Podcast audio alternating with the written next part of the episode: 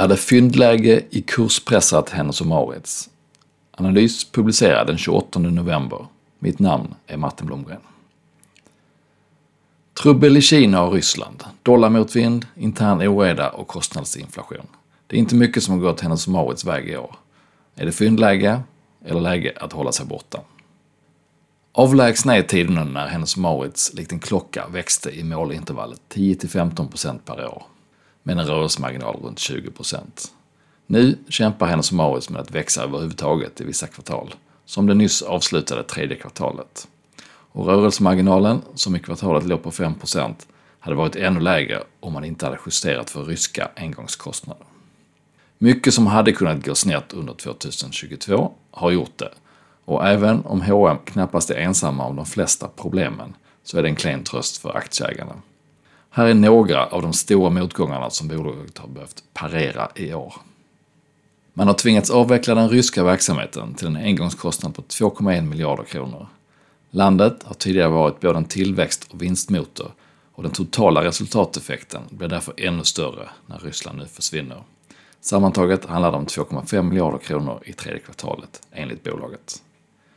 Man har också behövt hantera kraftigt stigande råvarukostnader och fraktpriser och ovanpå det en urstark dollar som har gjort inköpen ännu dyrare. Prishöjningar har inte kunnat kompensera för detta och resultateffekten bara under det tredje kvartalet ligger på minus 1,5 miljarder kronor. Kina fortsätter att vara en känslig fråga efter att H&M tidigare blev utfrysta i landet till följd av sina kommentarer kring den uiguriska minoritetsbefolkningen. Försäljningen ökar något i tredje kvartalet enligt bolaget, men eftersom H&M har slutat redovisa omsättningen per land i sina kvartalsrapporter går det inte att säga exakt hur Kina presterar. Av den senaste årsredovisningen framgår dock att landet var det sjunde största, strax efter Ryssland, med 7,3 miljarder i omsättning, efter en 25% nedgång under 2021. De hårdföra covid-begränsningarna i landet adderar ytterligare osäkerhet för närvarande. H&M har inga egna fabriker, men bolagets storlek som inköpare och deras tydliga ställningstagande i hållbarhetsfrågor gör att bolaget ofta får klä skott för brister hos underleverantörerna.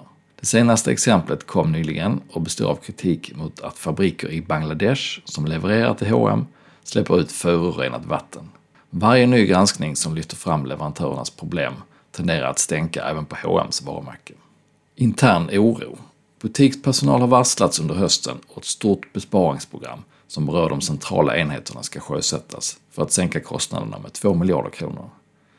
Det är visserligen inte konstigt att globala företag ibland behöver anpassa kostymen när omvärlden och efterfrågan förändras. Men i ett företag som har ständig tillväxt i sitt DNA och har en hög ambition i både hållbarhets och personalfrågor skapar det spänningar i företagskulturen och oro i staberna. Det ökar risken för sämre effektivitet och kompetensflykt under den pågående omställningen. Det finns gott om bekymmer för VD Helena Helmersson att blicka tillbaka på med andra ord när hon summerar 2022. Och ett bekymmer som kan dröja sig kvar har att göra med en annan viktig del av H&M's DNA och det är att vara prisvärda. Bolaget har nu medvetet valt att inte fullt ut kompensera sig för de stora kostnadsökningarna. Det är bra för kunderna som lever i en tuff ekonomisk miljö, men kommer de verkligen att belöna H&M för detta i den här hårt konkurrensutsatta sektorn? Svaret blir intressant att följa kommande kvartal. När det kommer till resultateffekten av strategin är det krass matematik att det behövs ganska tydliga försäljningsökningar för att kompensera sig för sämre marginaler om man ska lyckas hålla vinsterna uppe. Analytikerna som följer H&M verkar inte övertygade om att vinstnivån kommer att hämta sig på kort sikt. I år väntas marginal och vinst per aktie falla och någon egentlig återhämtning spås inte förrän 2024. Den klena vinsttillväxten till trots värderas aktien till P-tal över 20 igen. Multipeln ligger nära 22 både i år och nästa år och faller till 17 år 2024 om analytikerna får rätt. Utdelningen, som spås krypa ner något från årets 6,5 kronor per aktie, ger förvisso en bra direktavkastning på 5,5 procent. Men då ska man ha i bakhuvudet att det är mer än hela årsvinsten. Chansen finns förstås att analytikerna är alltför präglade av en sur omvärld som H&M har att hantera just nu. Och att bolaget kan överraska positivt ifall inflation, valuta och andra bekymmer lättar nästa år.